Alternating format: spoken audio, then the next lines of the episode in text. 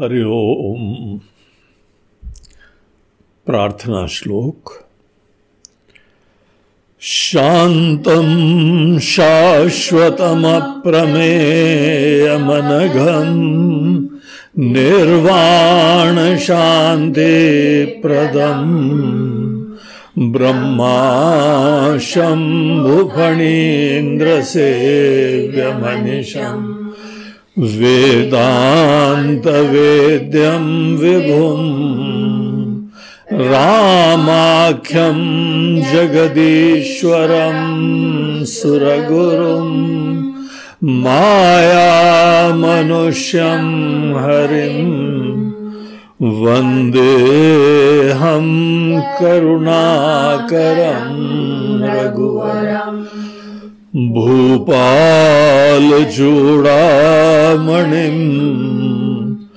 नान्यास्पृहा रघुपते हृदये स्मदीये सत्यं वदामि च भवानखिलान्तरात्मा। भक्तिं प्रयच्छ रघुपुङ्गवनिर्भरां मे कामादिदोषरहितं कुरु मानसं च अतुलितबलधामं हेमशैलाभदेहं दनुजवनकृशानुं ज्ञानिनामग्रगण्य सकलगुणनिधानं वानराणामधीशं रघुपतिप्रियभक्तं वातजातं नमामि। श्रीराम जय राम जय जय राम। श्री राम जय जय जय राम। श्री राम जय राम जय जय राम। जय राम। जय जय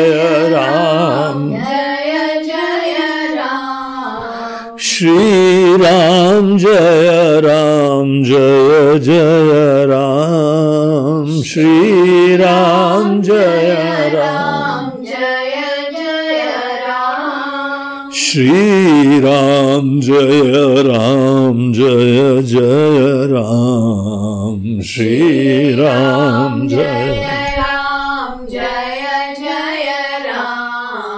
श्रीराम जय राम जय जय राम श्री राम जय राम जय जय राम श्रीराम जय राम जय जय राम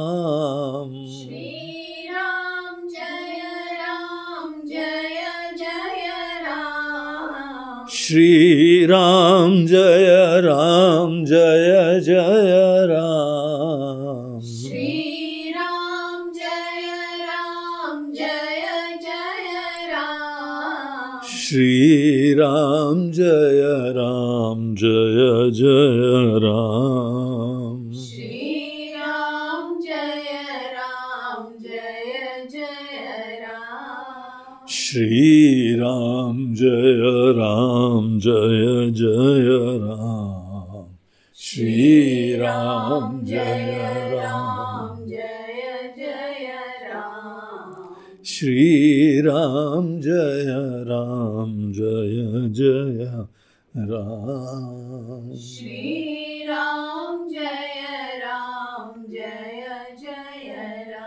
बोलो, सियावर रामचंद्र की जय, पवन सुत हनुमान की जय।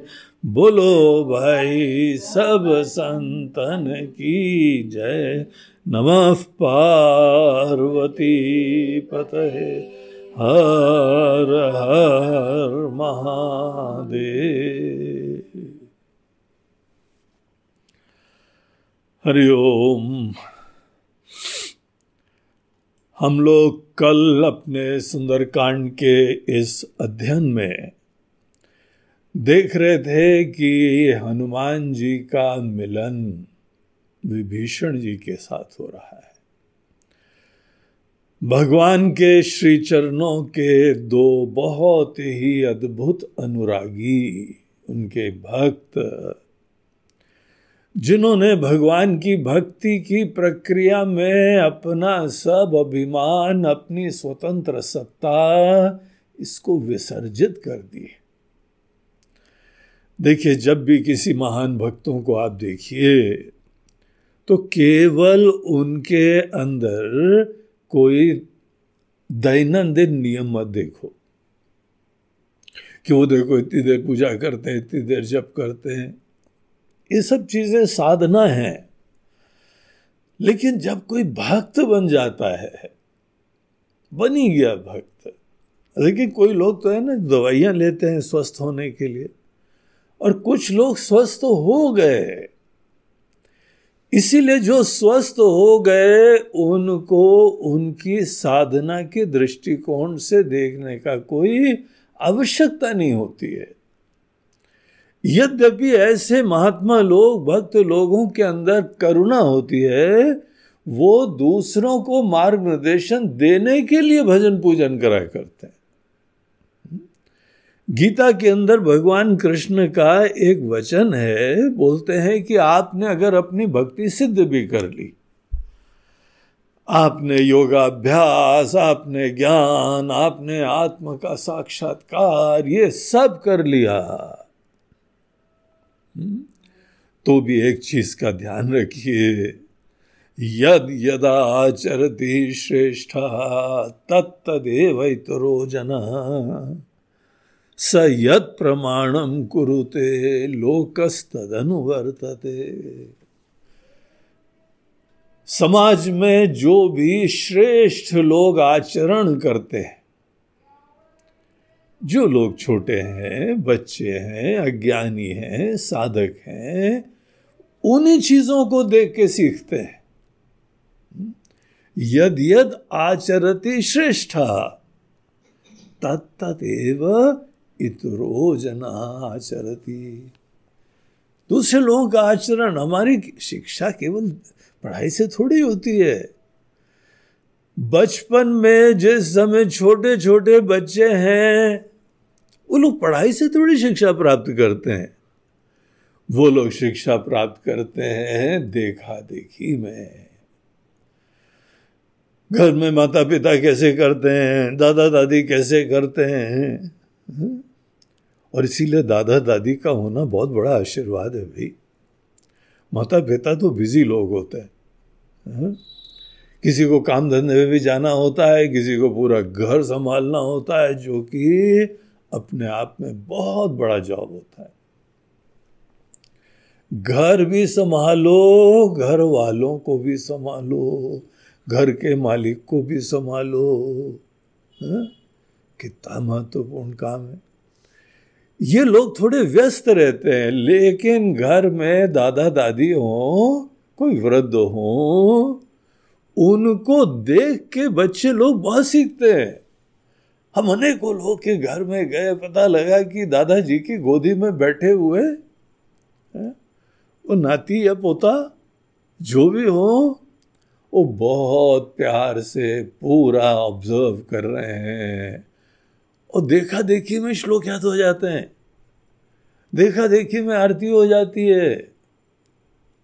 सब चीज़ें हो जाती है अनेक अनेक चीज़ें ये छोटी छोटी चीज़ें हैं आप कैसे खाते हैं, कैसे पीते हैं, कैसे बात करते हैं हम्म?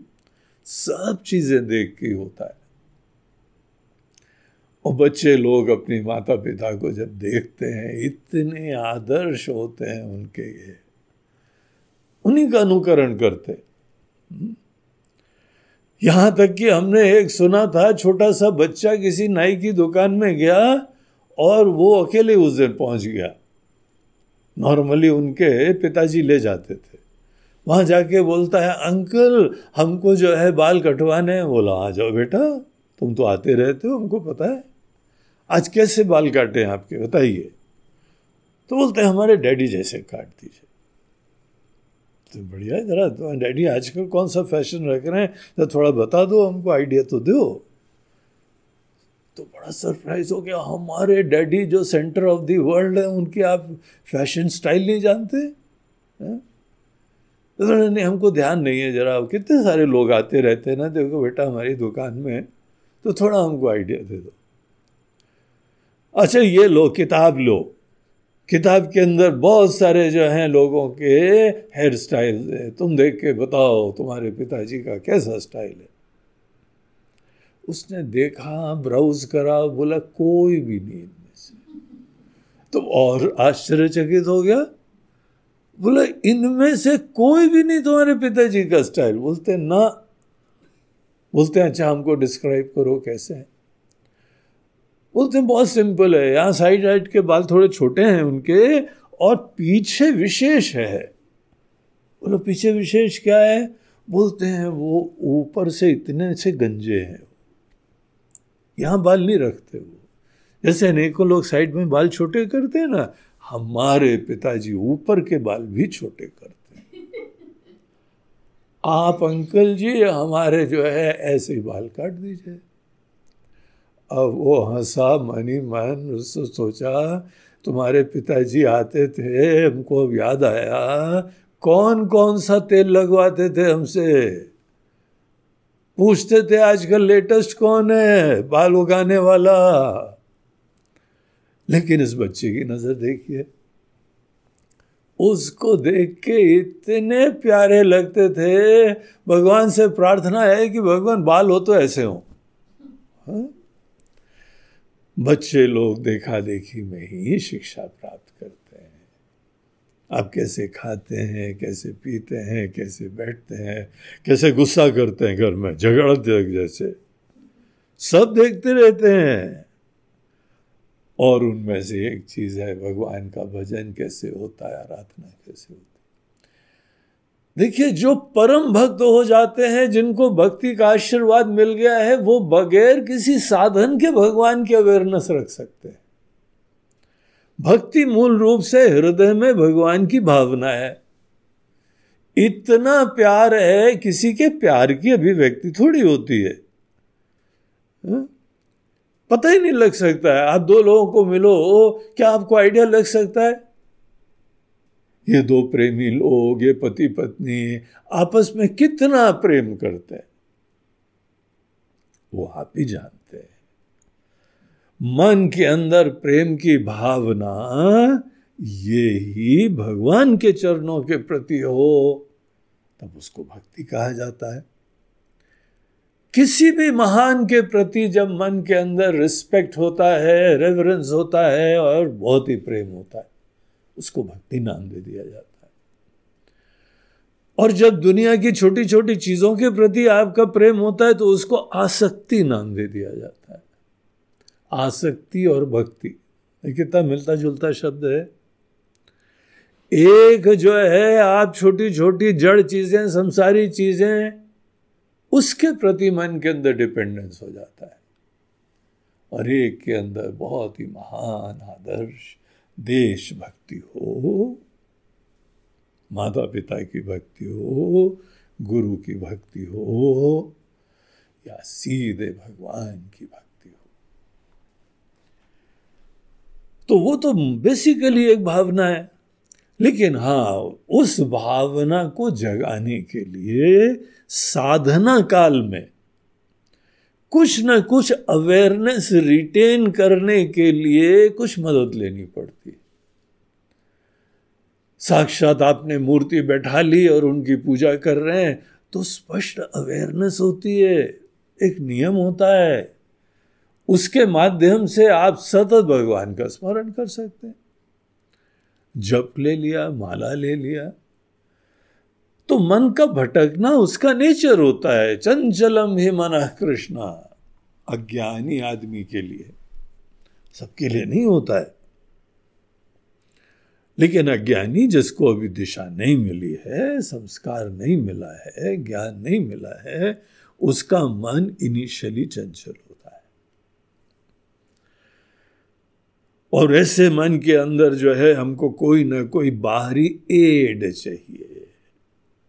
सहायता चाहिए, जो फैसिलिटेट करे आपकी अवेयरनेस की रिटेंशन को, भावना को बनाए रखने के लिए।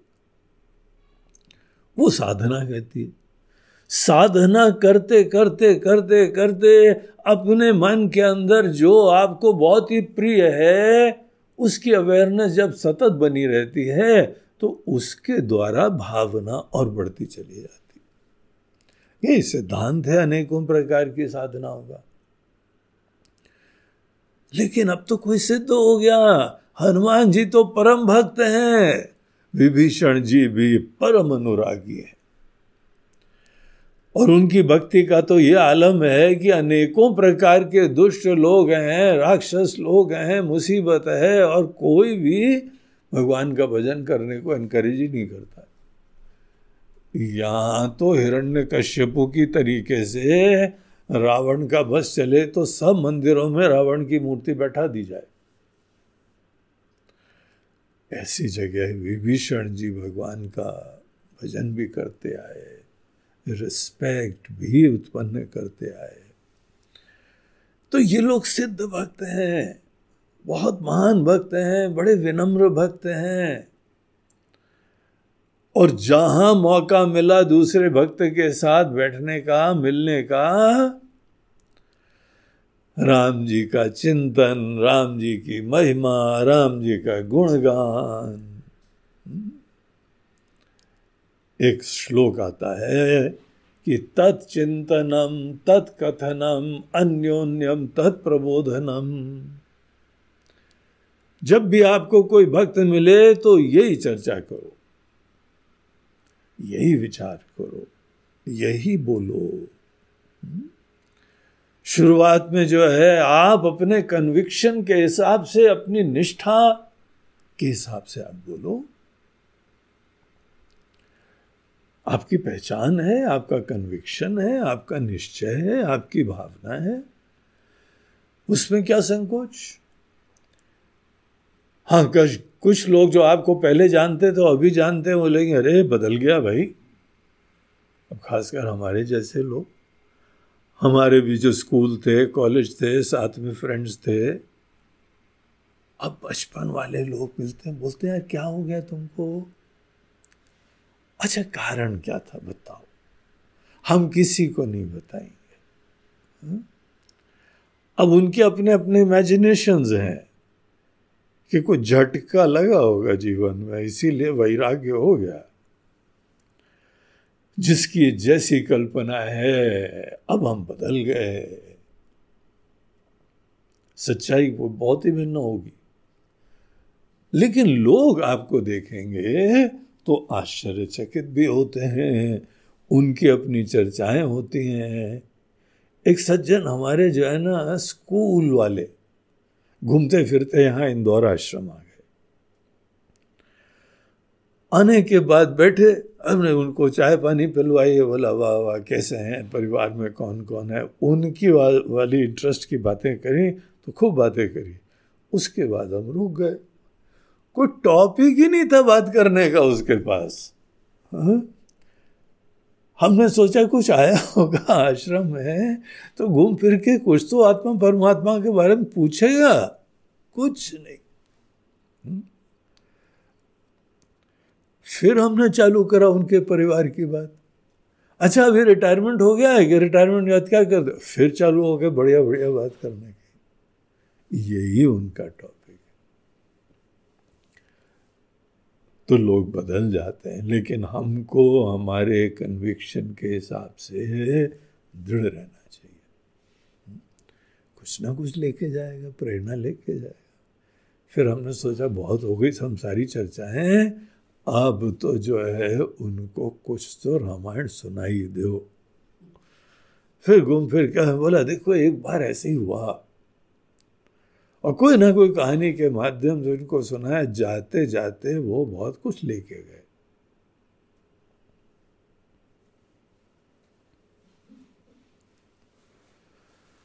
एक भक्त राज है और सुनना चाहते हैं।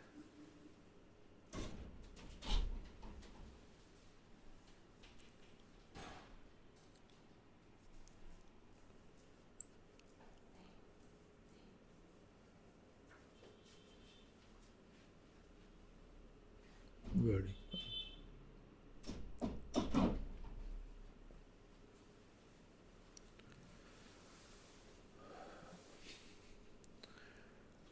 तो भक्त लोग जब मिलते हैं तो भगवत चर्चा करते हैं तो बड़ा सुंदर प्रसंग रहा ये, और हनुमान जी विभीषण जी का मिलन हुआ उसके उपरांत फिर हनुमान जी किस प्रयोजन से आए थे यहाँ पर? उसके ऊपर विभीषण जी आते हैं और सीता जी की बातें करते हैं। पूरे लंका में ये खबर थी। हम्म?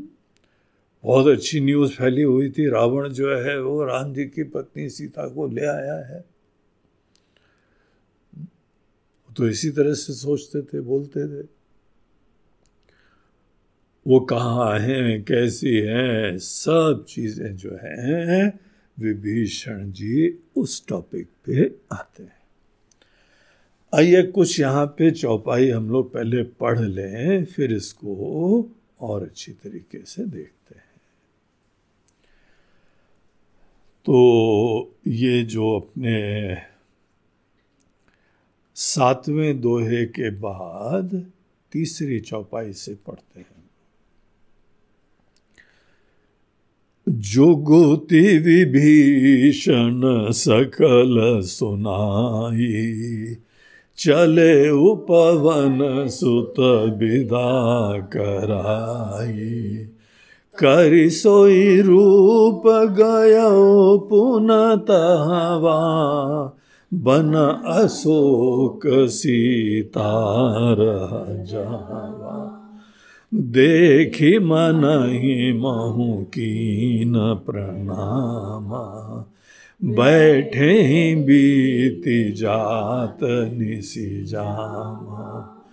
क्रसु तनु शीस जटाए कबेनी, जपत हृदय रघुपति गुण श्री। निज पद नयन दिए मन। राम पद कमल लीन, परम दुखी भा पवन सुख। देखी जान की दीन सियावर रामचंद्र की। पवन सुत हनुमान की जय बोलो भाई सब संतन। बहुत अच्छा प्रसंग चालू हो रहा है। यहाँ पे हनुमान जी का, अशोक वाटिका जाके सीता जी से मिलने का ये सेक्शन चालू हो रहा है।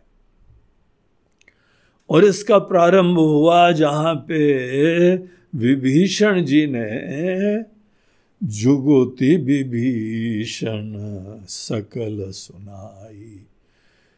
वो युक्ति बताई, वो रहस्य बताया। अशोक वाटिका बहुत ही सिक्योर जोन था। एक तो रावण को ऐसा सुंदर आइलैंड पसंद था, अच्छे महल पसंद थे और गार्डन बहुत पसंद थे उसको। और उसकी गार्डन में अशोक वाटिका बहुत ही सुंदर बगीचा था। वो वाटिका जो है ना, वो पब्लिक के लिए अलाउड नहीं थी। वो राजा साहब का पर्सनल गार्डन था। बहुत अच्छे अच्छे पेड़, बहुत दुनिया भर से पेड़ मंगवा के उसने लगाए हुए थे, देखभाल होती थी, वहाँ रास्ते बने हुए थे। बड़े पेड़ हैं सीजनल प्लांट्स हैं। किसी तरह वेजिटेबल गार्डन भी होता होगा, अगर कभी कभी वेजिटेबल खाता होगा तो। हाँ। और राक्षस ठहरे, सदैव जो है वेजिटेबल खाने वाले तो थे ही नहीं वो। एनी anyway, वो सब क्योंकि गार्डन प्रिय था। आइलैंड की हवा पानी भी बहुत अच्छी होती है। लंका वंका जाओ तो बहुत सुंदर जगह वो। जाने योग्य है। और अभी तो लंका वालों ने पूरे रामायण का जो है ना वो स्थान बना दिए। यहाँ पे जो है सीता जी आई थी ये रावण का जो है महल था फलाना था। अभी पूरा है नहीं लेकिन थोड़े अवशेष बचे हुए और बाकायदा रिसर्च करवाई उन लोगों ने। Scientific research. इंडिया को सीखना चाहिए लंका से। इतना व्यवस्थित यहाँ के तो अनेकों लोग अभी भी बोलते हैं रा, राम था ही नहीं। वो बीच में जिस समय राम सेतु जो ब्रिज है लंका और इंडिया के बीच का वो राम सेतु के नाम से जो जाना जाता है, वहाँ से कोई शिपिंग का रास्ता निकालने की योजना बनी। कमर्शियली बहुत ही फ़ायदे वाली थी। तो उस समय पुरानी जो है गवर्नमेंट थी, उन्होंने बोला कि देखो भाई, राम जी का कोई प्रमाण उमाण नहीं है। एक काल्पनिक से एंटिटी थे। हुँ? केवल जहाज़ का रास्ता निकालने के लिए यहाँ पे वो राम जी, जिनका नाम महात्मा गांधी जपा करते थे डेली। जिन राम जी का नाम लेके उन्होंने अपना देह को समाप्त करा। आज भी समाधि में हे राम लिखा हुआ है। वो राम कोई काल्पनिक बता सुप्रीम कोर्ट तक बात गई। सुप्रीम कोर्ट में बाकायदा अनेकों बहस हुई। और सुप्रीम कोर्ट ने जो है, वो गवर्नमेंट का पक्ष खारिज कर दिया। बोला नथिंग डूइंग यहाँ के लोगों की आस्था से खिलवाड़ मत करो, बहुत भयंकर भूकंप आ जाएगा। वो हैंडल भी नहीं कर पाओगे। और तुम्हारा जो है ना, शिपिंग पाथवे वो ख़त्म हो जाएगा। तो ये गलत चीज़ है। और तुम्हारे पास कोई प्रमाण नहीं है राम जी को काल्पनिक बोलने का। और जहाँ तक ये जो राम सेतु है, इसके बारे में तो अब सैटेलाइट इमेजरीज विराजमान है। और सब कहते हैं कि ये कोई मानव निर्मित चीज़ है। प्राकृतिक चीज़ नहीं है, ऐसे फ्लोटिंग स्टोन्स और ये सब। तो जब ऐसे सब प्रमाण आए तो वहाँ पे लोगों का फिर अकल आई। लंका वालों ने पहले ही सब चीज़ों का निश्चय कर लिया है। तो ऐसे जो है वो लंका में अनेकों स्थान थे, उसमें अशोक वाटिका थी। अशोक वाटिका जो जो भी वहाँ जाता है, उसका शोक खत्म हो जाता है। एनीवे anyway, बढ़िया प्राकृतिक स्थान हो और मानव निर्मित नहीं देखना चाहिए। मानव निर्मित में वो बात नहीं होती है जो भगवत निर्मित में होती है। इसीलिए नेचुरल गार्डन होने चाहिए। वहाँ जाओ देखो क्या स्ट्रेस फ्री हो जाओ क्या प्रेरणा होती है क्या स्वस्थता होती है। ऐसी जगह ज़रूर जाना चाहिए। घर से निकलो। घर बहुत बड़ा बंधन हो गया है। जेल बना दिया है घर को। घर से निकलते ही नहीं है। हा? बाहर निकलो, देखो कैसे तुम्हारे सब शोक खत्म हो जाते हैं। रावण की एक तो तारीफ़ करनी चाहिए भाई। उसने गार्डन का नाम अशोक वाटिका रखा। पूरे अपने नगर वासियों को ये संदेश दिया कि प्रकृति के मध्य में जाओगे तो शोक रहित हो जाओगे। इस गार्डन में मत एंटर करना। दूसरे गार्डन में आना। ये हाई सिक्योरिटी जोन है। ये वीवीआईपी का जो है गार्डन है। बाकी गार्डन भी हम तुम लोगों के लिए भी बनवा देंगे और बनवाए हुए थे उसने। एनीवे anyway, ऐसी अशोक वाटिका में सीता जी को उसने रखा। हाई सिक्योरिटी हो लेकिन विभीषण जी को सब रहस्य पता था। अशोक वाटिका में जाने का रहस्य। सिक्योरिटी बाईपास करने का, कितनी भी सिक्योरिटी बनाओ, बाईपास करने के तरीके होते हैं। हम्म? इंडिया पाकिस्तान के बीच में बड़ा बॉर्डर है, बड़े तार वार लगा रखे हैं, लेकिन आतंकवादियों से पूछो, बोलो, आपको जाना है? इंडिया जाना है कि पाकिस्तान जाना है? बोलो। कहीं पे टनल बनाए हुए हैं, कहीं पे नदी के माध्यम से जो है वो अंडरग्राउंड तैर के आ जाते हैं। अभी आजकल नया फितुर चालू हुआ है। ऊपर ड्रोन से आ जाते हैं, सामान भेज देते हैं ड्रग्स भेज देते हैं, संदेशा भेज देते हैं। और अब धीमे धीमे ड्रोन इतने बड़े होने वाले हैं कि आदमी बैठ के आ जाए। एक आध जगह तो ड्रोन जो है ना, वो एक आदमी के बैठने के हिसाब से भी ड्रोन बन गए। लोगों ने अभी एयर टैक्सीज बना लिए ना एयरपोर्ट जाना है। चलो ड्रोन टैक्सी की तरह ऑर्डर करो और ड्रोन आ जाएगा, फिर आपको उड़ा के एयरपोर्ट फुर से ले जाएगा। उस समय देर नहीं अब हम्म? कैसे कैसे लोग कहीं पर भी एंटर कर सकते हैं? लेकिन ये हाई सिक्योरिटी जोन का इन्होंने पूरा युक्ति बताई, रहस्य बताया। जुगुति विभीषण सकल सुनाई। रावण के भाई के साथ दोस्ती, कितनी बढ़िया बात है। केवल अशोक वाटिका की युक्ति नहीं, आगे की कहानी सुनते जाओ। जब राम जी रावण को इतना तीर पे तीर मार रहे थे, वो मर ही नहीं रहा था। फिर विभीषण आए। जुगुति विभीषण। सकल सुनाई। विभीषण जी ने फिर पोल खोल दिया कि बोला, महाराज जी, पुरानी कहानी है। ब्रह्मा जी ने वरदान दिया था, इनकी नाभि में अमृत कलश विराजमान है। आप सर काटते हो, फिर जो है उनका सर आ जाएगा। अमृत ऐसी चीज़ है। तो विभीषण के साथ दोस्ती तो ऐसा क्रांतिकारी कदम था कि पूरी लंका यात्रा की सफलता हो गई। सीता जी को मिलने की बाद विभीषण जी से मिलने के सब बात उपरांत संभव हो पाई। और जिस समय हनुमान जी पकड़े जाते हैं, उस समय पुनः विभीषण जी वहाँ पे आ गए। सभा में बैठे थे, उनके वन ऑफ़ मंत्री थे।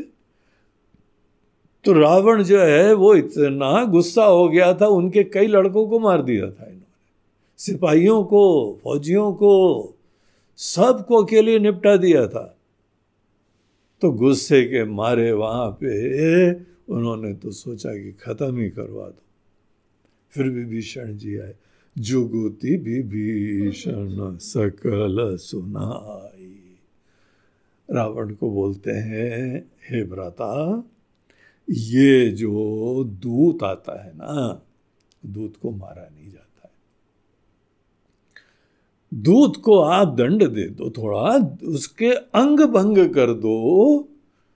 और आपका संदेशा, आपकी स्थिति, आपके बल की महिमा दूसरे तक पहुँच जाए। बोला यस गुड आइडिया वहाँ पर भी विभीषण जी का इंटरवेंशन रहा। विभीषण जी के साथ दोस्ती।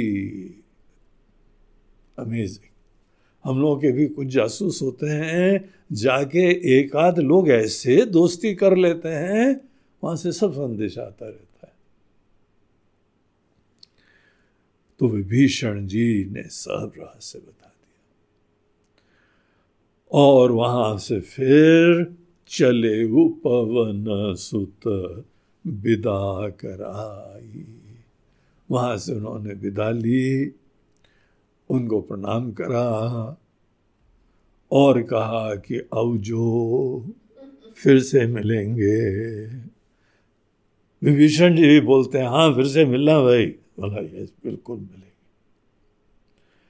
गुजरात में ये अवजो शब्द यूज़ होता है। आप किसी के घर जाइए वो चलते समय बोलता है आओ जो। हम्म, मतलब दोबारा पधारिएगा। पुनः आइएगा। तो उन दोनों का मिलना हुआ और चले वो पवन सुत। हनुमान जी निकल लिए। आप समझ लीजिए, अभी काफ़ी अर्ली मॉर्निंग है। अभी हाल में विभीषण जी उठे हैं। चर्चा करते करते बस थोड़ा बहुत सवेरा हुआ होगा और फिर उसके उपरांत उन्होंने दोबारा अपना छोटा रूप धारण कर लिया। करी सोई रूप गय पुनित वही रूप जो जिसको धारण करके इधर उधर घूम रहे थे, वही रूप धारण करा। बन अशोक सीता रहा जहवा जहाँ पे सीता जी थी, हनुमान पहुँच गए सीता जी के पास। और एक बार अशोक वाटिका पहुँच गए, वहाँ पे तो उनको थोड़ा तो गाइडेंस मिल ही गया था। था बड़ा जंगल जैसा। अद्भुत हरियाली, घना इधर उधर रास्ते बने हुए, चिड़िया चहक रही हैं, राक्षस लोग घूम रहे हैं, लेकिन जहाँ पे कोई वीआईपी प्रिजनर होता है ना, सबका अटेंशन उधर ही घूमता है। तो ज़्यादा पूछने की ज़रूरत नहीं पड़ती है। तो हनुमान जी फाइनली कुछ गाइडेंस मिला था, कुछ विवेक का प्रयोग करा, बहुत हाईली बुद्धिमान हाईली ऑब्जर्वेंट और वहाँ पे सीता जी एक अशोक पेड़ के नीचे बैठी अशोक वाटिका में अशोक वृक्ष देखिए, अशोक वाटिका और अशोक वृक्ष, अशोक का पेड़ होता है कि थोड़ी सी लंबी सी आम जैसी पत्तियाँ होती हैं, लेकिन स्लाइटली फ्रिविल्ड होती है। उसके जो पेड़ या तो स्ट्रेट जाने वाले होते हैं या एक वैरायटी होती, थोड़े घने हो जाते हैं। तो जो घना वाला एक अशोक का वृक्ष था, उसके नीचे एक चबूतरा बना हुआ था उस पे सीता जी बैठी हुई थी। देखते देखते पहचान गए।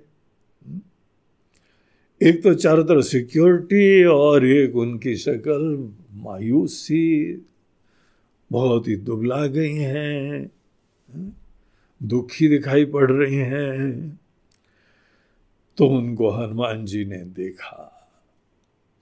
और देखने के बाद देखी मन ही महु कीन प्रणाम। मनी मन सीता जी को उन्होंने प्रणाम करा। जगदम्बा है। भगवान श्री राम जी की भार्या है। ऐसी भगवती सीता जी आदि शक्ति है। अत्यंत शक्तिशाली, अत्यंत सुंदर, गुणवान, धर्मनिष्ठ। ऐसे व्यक्ति दूर से चमकता है। वास्तविक ब्यूटी आदमी के मन की होती है। असली ब्यूटी सच्चाई में रखो, सरलता में रहो, प्रसन्न रहो। आपके चेहरे में वो ब्यूटी आती है जो कॉस्मेटिक्स नहीं ला सकती। इतनी सुंदरता लगती है आदमी के अंदर। यहाँ पे तो सीता जी शोक में थी। बैठे ही बीत जाती, जात निसी जामा। वहाँ पे उनको बैठा देखा और ऐसी बैठी हुई थी कि कहाँ पे दिन रात हो कुछ पता नहीं चलता। समय बीतता जा रहा है। ऐसे जो है वहाँ पे सीता जी चारों पहर उनके बीत जाते हैं। इस प्रकार से मायूस डिसइंटरेस्टेड सब चीज़ों से उनका मोह खत्म। ऐसी स्थिति में सीता जी बैठी थी, उनका शरीर बहुत ही दुबला गया। कृष तनु शीस जटा एक बेनी। सर में जो है, वो सब बाल बंधे हुए थे जटा की तरीके से। ये तो जंगल में जब से आई थी तो जटा ही बाँध लेते थे। राम जी, लक्ष्मण जी, सीता जी, सभी जटा धारण करते थे। लेकिन वहाँ जटा वटा कभी कभी साफ़ भी कर लेती होंगी ठीक ठाक भी कर लेती होंगी। यहाँ पे तो जो दुखी है, निरुत्साहित है, शोकाकुल है तो काफ़ी ऐसी स्थिति उनकी दिखाई पड़ रही थी बालों की। एक लट उनकी जो है जटा की वो सामने आ रही थी। जटा एक बेनी बेनी मतलब एक लट। कई बार चोटी को भी बैनी कहा जाता है। बालों की चोटी बनाई जाती है, लेकिन यहाँ पे जटा है, इसीलिए एक लट मात्र उनकी ऐसे डिटेल्स दिखा रहे हैं। और जपत हृदय रघुपति गुण श्रेणी, और जैसे कोई जप में लगा हुआ है। सतत जो है राम जी के नाम का जप कर रही है, उसी में मन लगा हुआ निज पद नयन दिए मना। राम पद कमल लीना। उनकी आँखें निज पद नयन दिए। अपनी आँखों को अपने चरणों में लगाए हुआ है। अर्थात सर झुका के बस बैठी हुई है। जब कोई कोई सर झुका के बैठे तो मानो अपने ही चरणों को देख रहा है। सर झुका के बैठने का ही डिस्क्रिप्शन देखिए कितना सुंदर है। अपने चरणों की तरफ़ ही मात्र ध्यान है और विचार क्या कर रहे हैं? मन राम पद कमल ली। राम जी के चरण कमल का वही स्मरण करती हुई देखिए, हनुमान जी बड़े सिद्ध हैं, उनको सब, जिसके मन में भी क्या चल रहा होता है, बाहर भी क्या दिख रहा होता है सब दिख जाता है उनको जैसे जैसे आपका मन विकसित होता है ना, अनेकों लोगों के पता लग जाता है और बहुत बड़ी बात नहीं होती, आपको अपने घर में भी, है? कोई बच्चे हैं, कोई पति है, पत्नी है, मन जिसका थोड़ा सा कभी डिप्रेस्ड हो चिंतित हो तो एकदम शक्ल से दिख जाता है ना कि क्या बात है, आज क्यों ज़्यादा दुखी दिखाई पड़ रहे हो? क्या हो गया प्रॉब्लम? आप शक्ल देख के ही किसी की जान जाते हैं कि इसका मन इस समय शोकाकुल है। और ये तो हनुमान जी ठहरे। अष्ट सिद्धि नवनिधि के दाता। बचपन से ही समस्त देवी देवताओं ने अपने बेस्ट पॉसिबल आशीर्वाद हनुमान जी को दिए हुए थे। पवन देवता ने जो है ना, एक बार जब इंद्र देवता ने इनके आघात करा, इनका वज्र हनुमान जी के चिन्ह पे लगा था। चिन्ह को बोलते हैं हनु। और चिन्ह उनका थोड़ा बड़ा सा हो गया था, ऐसा झटका लगा, तब से नाम पड़ा हनुमान। सब बंदरों को देखो तो कोई बड़ी ठोड़ी वाला, बड़ी चिन्ह वाला। ये पहचान हो गई थी, इसीलिए नाम उनका हनुमान पड़ गया था।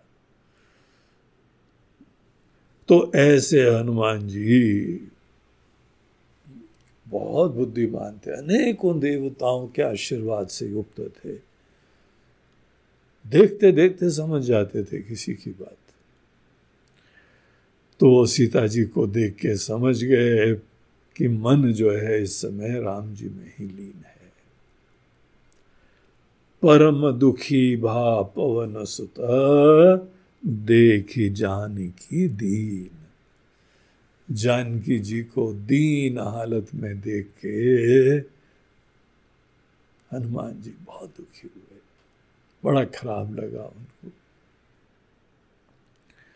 एक बार जिस समय वो लोग वन में आए थे ना, राम जी के साथ तो रात को जो है वो जंगल में नंदी ग्राम के बाद जब आए तो पेड़ के नीचे सीता जी ज़मीन पे सो रही थी। तो लक्ष्मण जी वहाँ पे दूर खड़े हुए रक्षा कर रहे थे। और केवट उनके साथ बैठे हुए थे। निषाद राज बल्कि बैठे थे। तो निषाद राज, निषादों के जो राजा थे, वो राम जी के पुराने मित्र थे।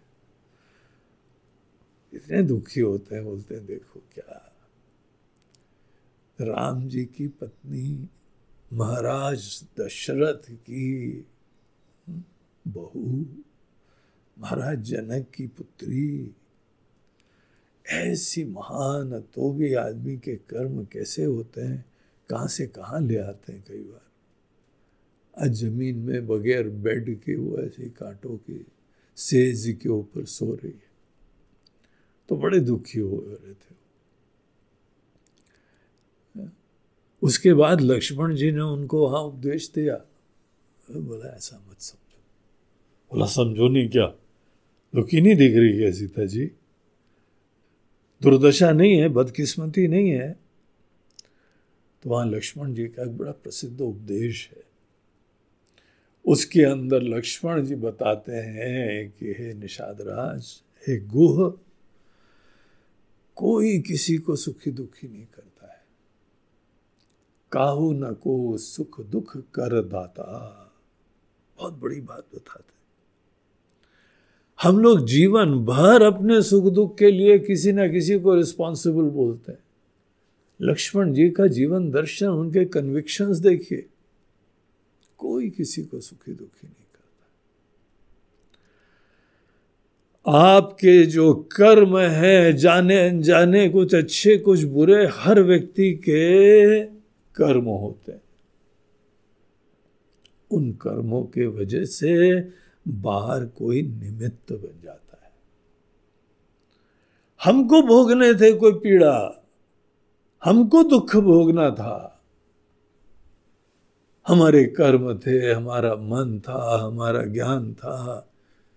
कुछ ना कुछ हमारे सब्जेक्टिव वो फैक्टर्स होते हैं। और कोई ना कोई बहाना बन जाता है। आपको अच्छी खबर लानी हो, वो भी पोस्टमैन लाता है। बुरी खबर लानी हो तो भी पोस्टमैन लाता है। अब ये थोड़ी पोस्टमैन की शामत आ गई। कल इतनी बुरी खबर लाए तुम। क्यों ऐसी खबर लाते हो?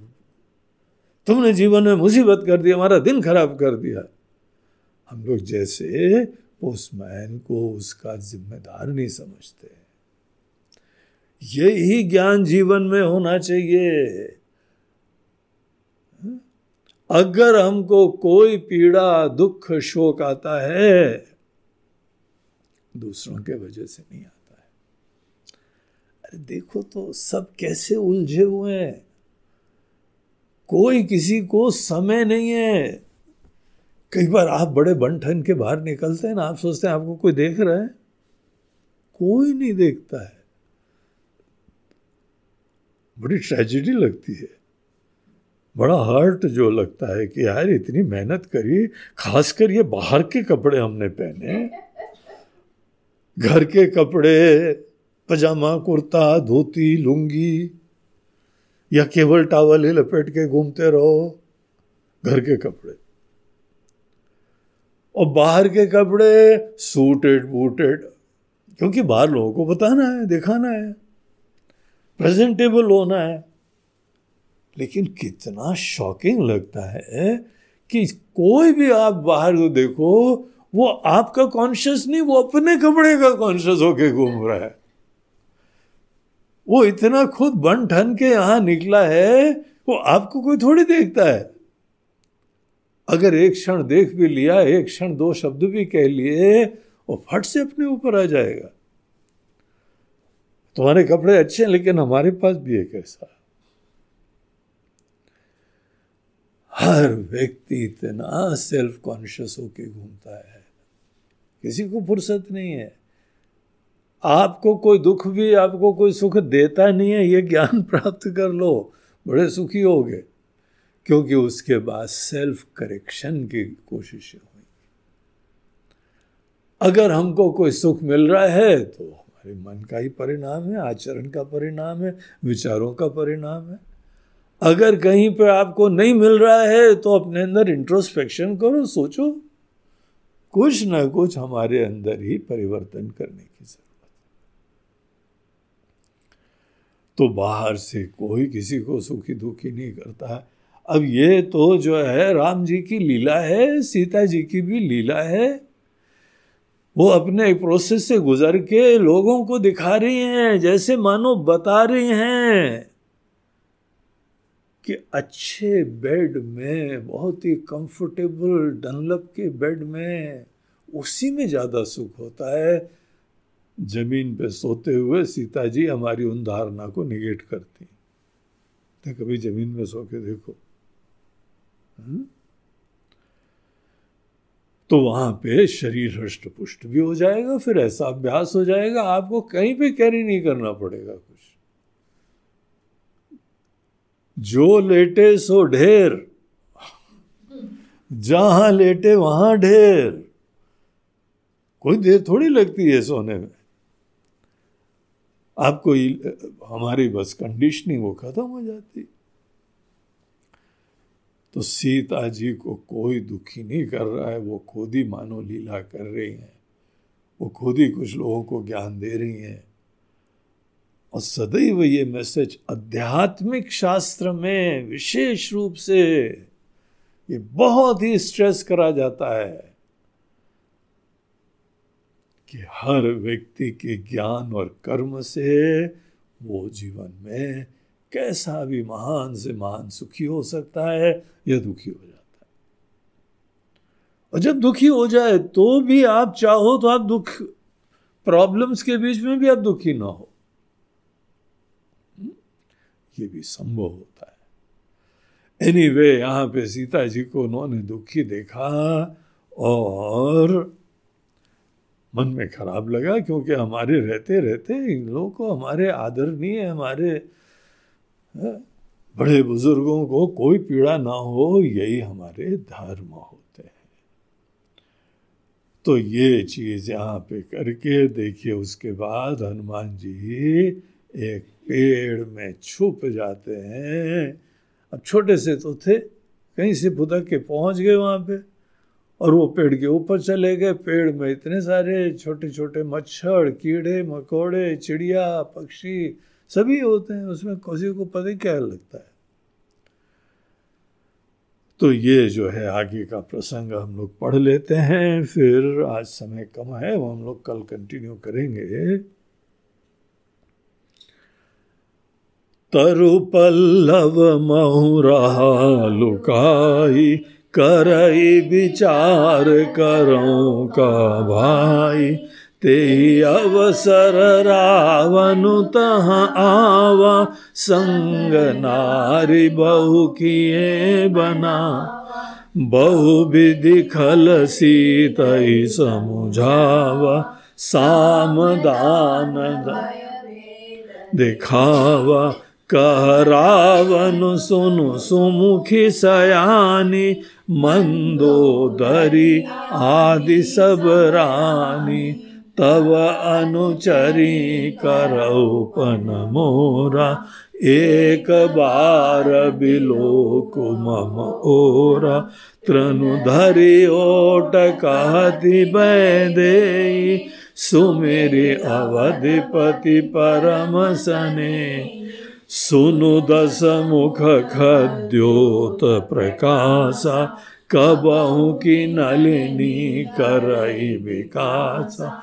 अस मन समझु कहती जान की खल सुधि नहीं रघुवीर बान। सन सठ सुने हरि आने मोही अधम नील जलाज नहीं तो आप ही सोनी खग्योत समा, राम ही भानु समान। परुष वचन सुनि काढ़ी असी, बोला अति खिसिया सियावर रामचंद्र की जय पवन सुता। बोलो भाई सब संतन की जय। तरु पल्लव महुरा लुकाई करई विचार करो का भाई। हनुमान जी पेड़ों के पत्तों में तरु मतलब पेड़, पल्लव, उसके ही सब पत्ते, फल, फूल आदि। इन पल्लवों के बीच में हनुमान जी महू रहा लुकाई, वहाँ पे छुपे हुए। लुकाई मतलब छुपे हुए। बच्चों के होते हैं ना, लुका छुपाई खेलें, लुका छुपाई। हाइड एंड सीक का नाम है अपना देसी, लुका छुपाई। तो वो लुकाई वहाँ पे छुपे हुए और छुपे हुए मन ही मन सोच रहे हैं, क्या करें? किस तरीके से हम यहाँ पे पहल करें और सीता जी को थोड़ा संदेश दें, सब संदेश देने से पहले और बहुत बड़ी चीज़ यह है, पहले सीता जी का जो है ना प्रमाण चाहिए। यही सीता जी हैं कि कोई और है। उनके मन स्थिति भी हमको जो है थोड़ी स्पष्ट हो जाए। तो जब तक ये सब चीज़ें स्पष्ट नहीं होती हैं तो हम अप्रोच कैसे करें? क्या करें? ये सब चीज़ें हनुमान जी वहाँ पेड़ के अंदर बैठे सोच रहे थे। देखिए भगवान कैसे मदद करते हैं भक्तों की। वो यहाँ सोच रहे थे और रात को, रावण को जो है, वो सपना आया और हमको अशोक वाटिका जाना है अभी। सवेरे सवेरे अपनी रानियों के साथ, मंदोदरी आदि के साथ बोला, चलो कहाँ बोलते अशोक वाटिका चलते बोला, क्यों अशोक वाटिका वॉक के लिए जाना है? बोलते हैं वॉक करो और साथ साथ मिल भी आएँगे। वहाँ पे वो सीता है। उनको भी चेक कर लेंगे, सुरक्षित है, सब ठीक ठाक है। हम्म? तो उसके मन में ये विचार आया और सवेरे सवेरे वो यहाँ अशोक वाटिका पहुँच गया। अशोक वाटिका अपनी सब रानियों के साथ पहुँचा। ते ही अवसर रावण आवा।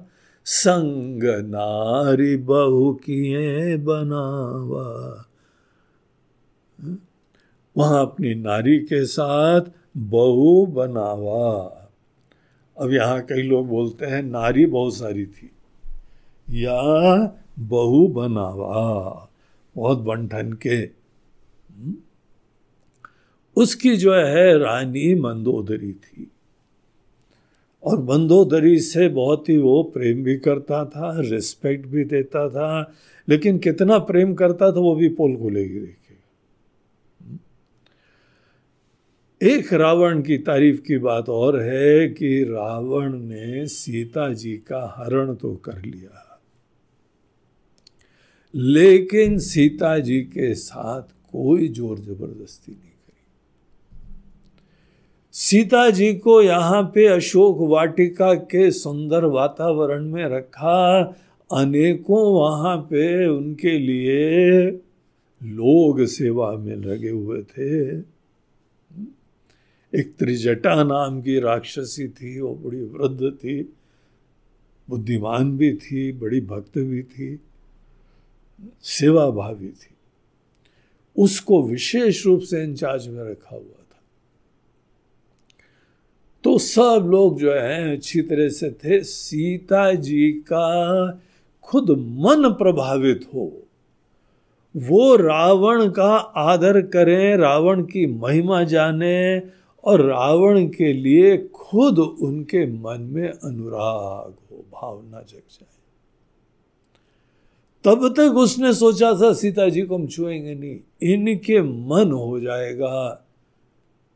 देखिए, किसी का भी जो है, महिलाओं का, सदैव उनके मन के अनुमति के उपरांत ही कोई भी शिष्ट लोग तभी संबंध रखा करते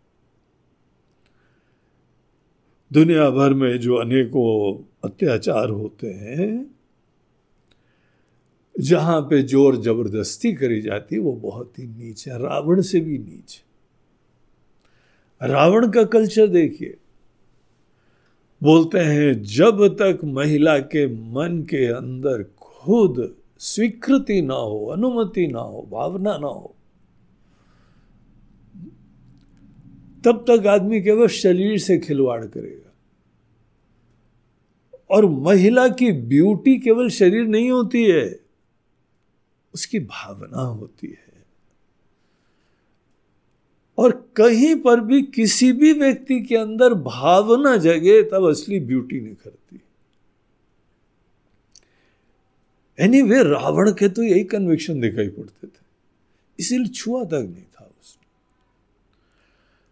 और यहाँ पे रावण आता है और आने के उपरांत बहुविधि खल सीत ही समझावा। बहुत प्रकार से सीता जी को समझाया, मान जाओ।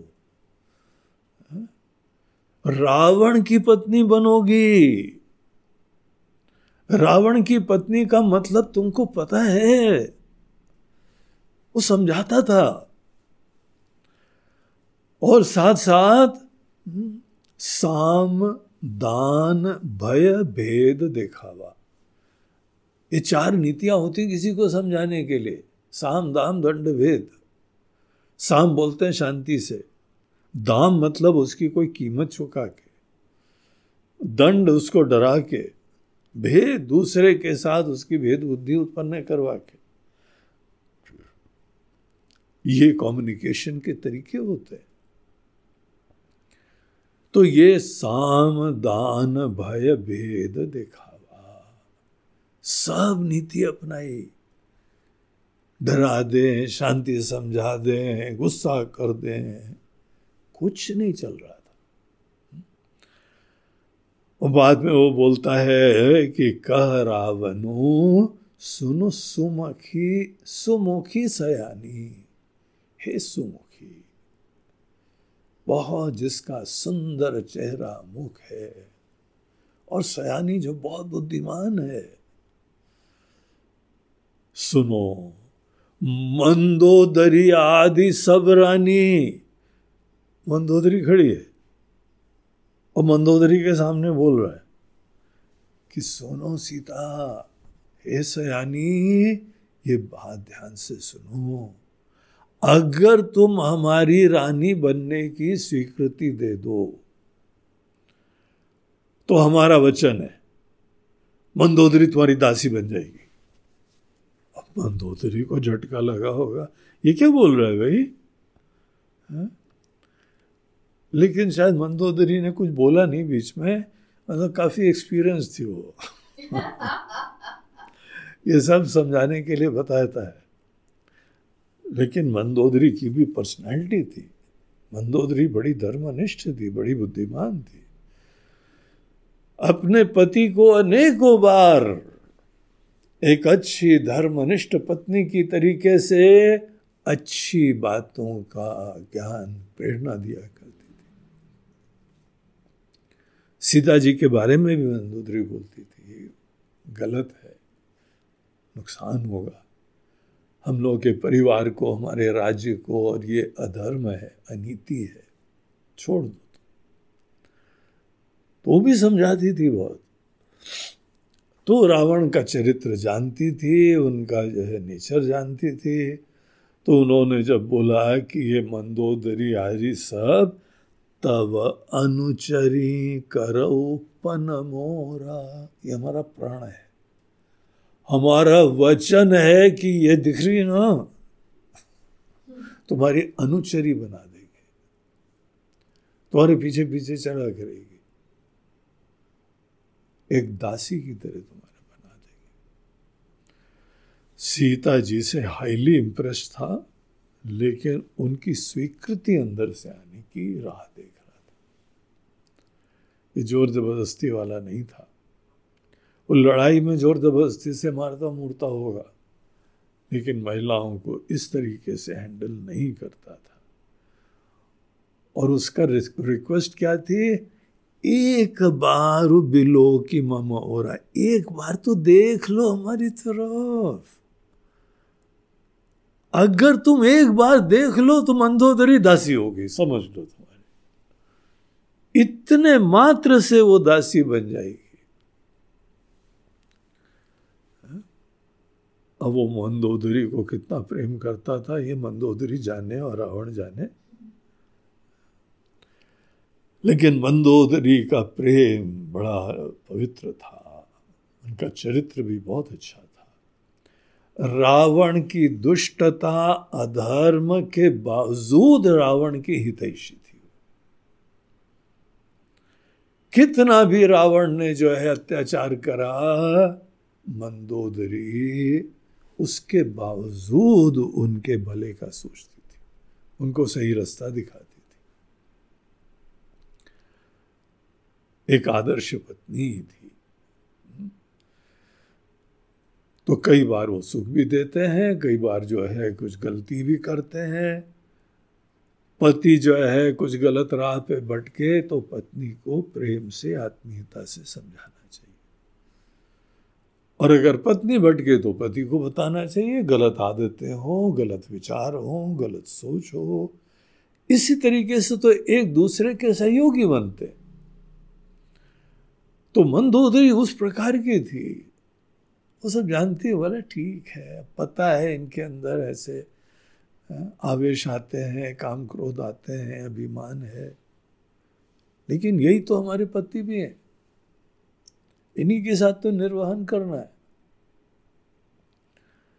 तो मंदोदरी का चरित्र था, वो चुपचाप सुनती रही। लेकिन सीता जी ने सीधे आँख उठा के उसकी तरफ़ कभी देखा ही नहीं। बड़ा अपमानित महसूस करता था। देखिए आप दुनिया भर की चीज़ें जमा करें कोई आपको बिल्कुल ही घास ही ना डाले। सब कचरा हो जाता है ना। तो ऐसा उपेक्षित महसूस कर रहा था रावण। सीता जी ने क्या करा कि तृणधरी ओट कहत वेद एक घास का टुकड़ा लिया हाँ, वो सामने रख के एक पत्ते को सामने रख के और फिर उसके उपरांत मन में वो वैदेही, वो जानकी सीता जी मन में राम जी का स्मरण करती है सुमेरे अवधपति परम स्नेही। तो वो उनका बहुत ही परम स्नेही राम जी का स्मरण करके वो सर झुका के बोलती है। क्या बोलती है? सुनो दस मुख खद्योत प्रकाशा कबहू की नलनी करई विकासा। तेरा वर्ण। कभी किसी जुगनू के लाइट से कभी कोई कमल खिला करता है? ये कमल जो है वो केवल राम रूपी सूर्य के प्रकाश से खिलेगा ये जुगनों के प्रकाश से नहीं खुलने वाला। अब ऐसा उन्होंने कटाक्ष बोला कि उनको उत्तर भी मिल गया और उनकी औकात भी दिखा दी। हुँ? तुम जुगनू और वो सूर्य। और यहाँ जुगनू आ रहा है, किसी कमल के पास। बोला, खिलो। हाँ? बोला, क्या कभी भी कोई कमल किसी जुगनू के प्रकाश से जो है खिला करता है? अस मन समझु कहती जान की, खल सुधि नहीं रघुबीर बान की। हे खल, हे दुष्ट, तुमको क्यों पता नहीं है, ध्यान नहीं है कि राम जी के बाण का क्या प्रताप होता है? उसने जैसे साम दाम दंड भेद करे ना, वैसे ही साम दाम दंड भेद से जवाब दे रही है। सीता जी भी भेद बुद्धि भी उत्पन्न कर दी। उनके बल को भी नीचा दिखा दिया।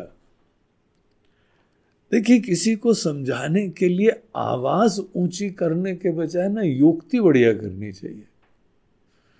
जो क्रोधी लोग होते हैं ना, वो आवाज़ ऊँची कर देते हैं, विचार ऊँचा नहीं करते एक होता है, वही शांति से बोलो, लेकिन विचार प्रभावी बोलो। और एक होता है, विचार विचार कुछ है ही नहीं है, इसीलिए तुम जानते हो नहीं है कुछ। इसलिए आवाज़ ऊँची करनी पड़ती बुद्धिमान लोग आवाज़ ऊँची नहीं करते हुए विचार ऊँचा कर देते हैं। जो विचार ऊँचा करके बोले, वो किसी भी प्रकार की सिचुएशन में वो प्रभाव डाल सकते हैं। सठ सोने हरि आने ही मोही, हे पापी तू मुझे जो है वो सुने में ही चुपचाप हर के ले आयो। तुम भी जानते हो। राम जी के रहते रहते तुम जो हो हमको ले ही नहीं जा सकते थे। ये तुम्हारा डर है। राम जी की महिमा को तुम जानते हो। अधम निर्लज लाज नहीं तो ही, हे निर्लज कोई तुमको शर्म नहीं आती। कोई लज्जा नहीं तुम्हारे अंदर? ऐसे चुपचाप उठा के ले आए हो और अब बड़ी बड़ी बातें कर रहे हो कि हमारी तरफ़ मोड़ के देखो। ये सीता जी का विचार, ये कैरेक्टर, ये चरित्र, ये पवित्रता, ये निष्ठा, ऐसा जो है वो सीता जी ने परिचय दिया। जब रावण ने ये सुना आप ही सुनी खद्योत समा, अपने आप को जुगनू जैसा सुना। राम ही भानु समान, और राम जी को सूर्य भानु जैसा सुना। पर वचन सुनी काढ़ी हसी, बोला अति खिसियान, बड़ा खिसिया गया।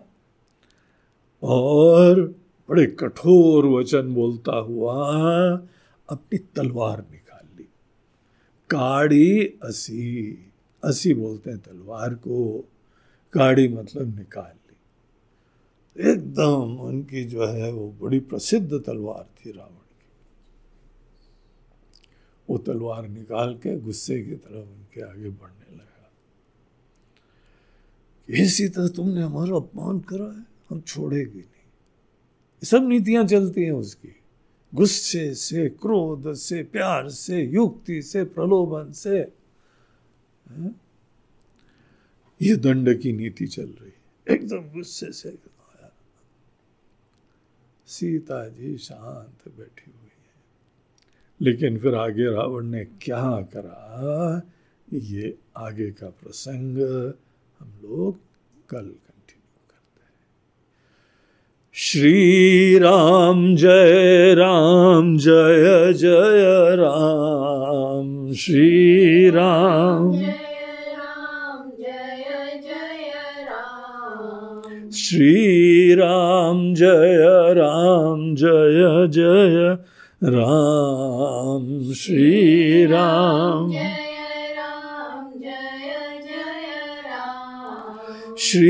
राम जय राम जय जय राम श्री राम श्री राम जय राम जय जय राम श्री राम जय राम जय जय राम श्री राम जय राम जय राम श्री राम। जय राम जय जय राम। जय जय राम जय जय। बोलो सियावर रामचंद्र की जय पवन सुत हनुमान की। बोलो भाई सब संतन की जय नमः पार्वती पते हर हर महादेव। नर्मदे हर। बोलो गंगा मैया की जय। आज का हम लोगों का ये प्रवचन प्रायोजित करा गया है इंदौर के एक दंपति के द्वारा।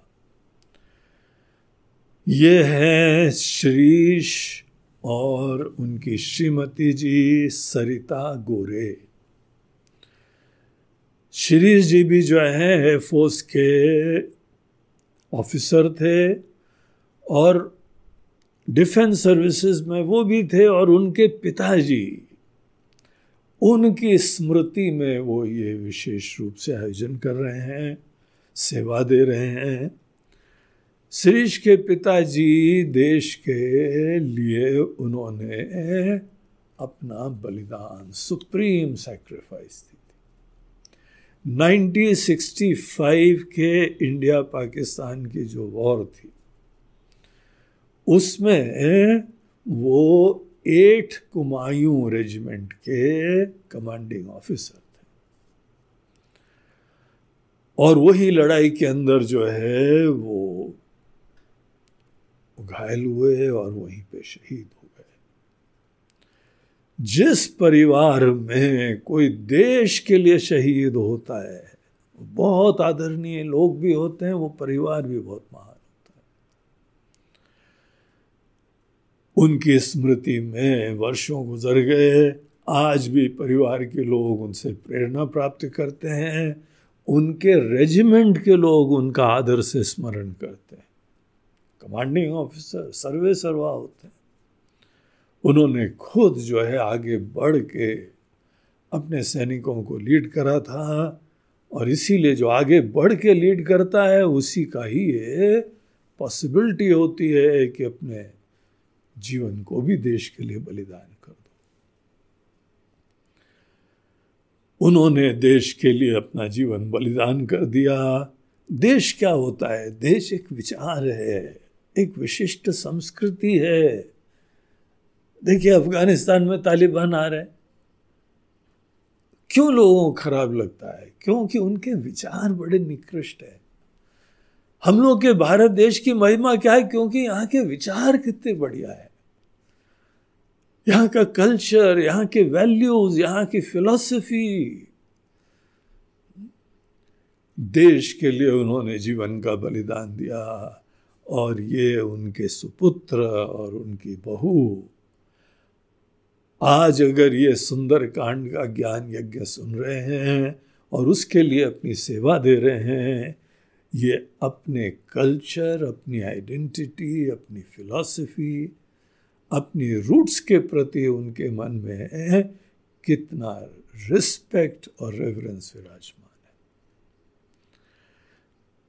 इसी चीज़ के लिए बलिदान दिया था। अब ये चीज़ें आप लोग आगे बढ़ा रहे हैं, इनको खुद फॉलो कर रहे हैं, ये देख के ही हमारे दिवंगत पूर्वजों को बहुत प्रसन्नता होती है और आशीर्वाद बरसाते हैं।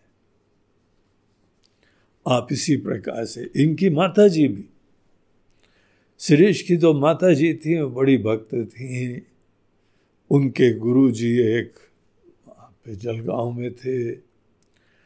बहुत ही गुरु भक्त थे। तो बहुत ही परिवार धर्मनिष्ठ भगवान का, देश का, भक्ति से युक्त परिवार। और ये भी जो है, हमने बताया एफोस ऑफिसर थे शिरीष आप सब लोगों को हम बड़े आदर से नमस्कार करते हैं, प्रणाम करते हैं। देश के ऐसे लोग होते हैं, वही देश की रक्षा के लिए जिम्मेदार होते हैं। भगवान से प्रार्थना है कि आपके दिवंगत पिताजी की गति और बढ़िया हो। वर्षों गुजर गए, लेकिन जीव खत्म नहीं होता है। जीव का अस्तित्व रहता है। वो जहाँ पर भी हैं और सुखी रहे आप लोग यहाँ सब इसी पथ के ऊपर चले, देश के प्रति स्वाभिमान रखें, यही उनको प्रसन्नता देती है। तो ऐसे ही मूल्यों का पालन करें, अपना जीवन भी धन्य करें, अपने पूरे परिवार का।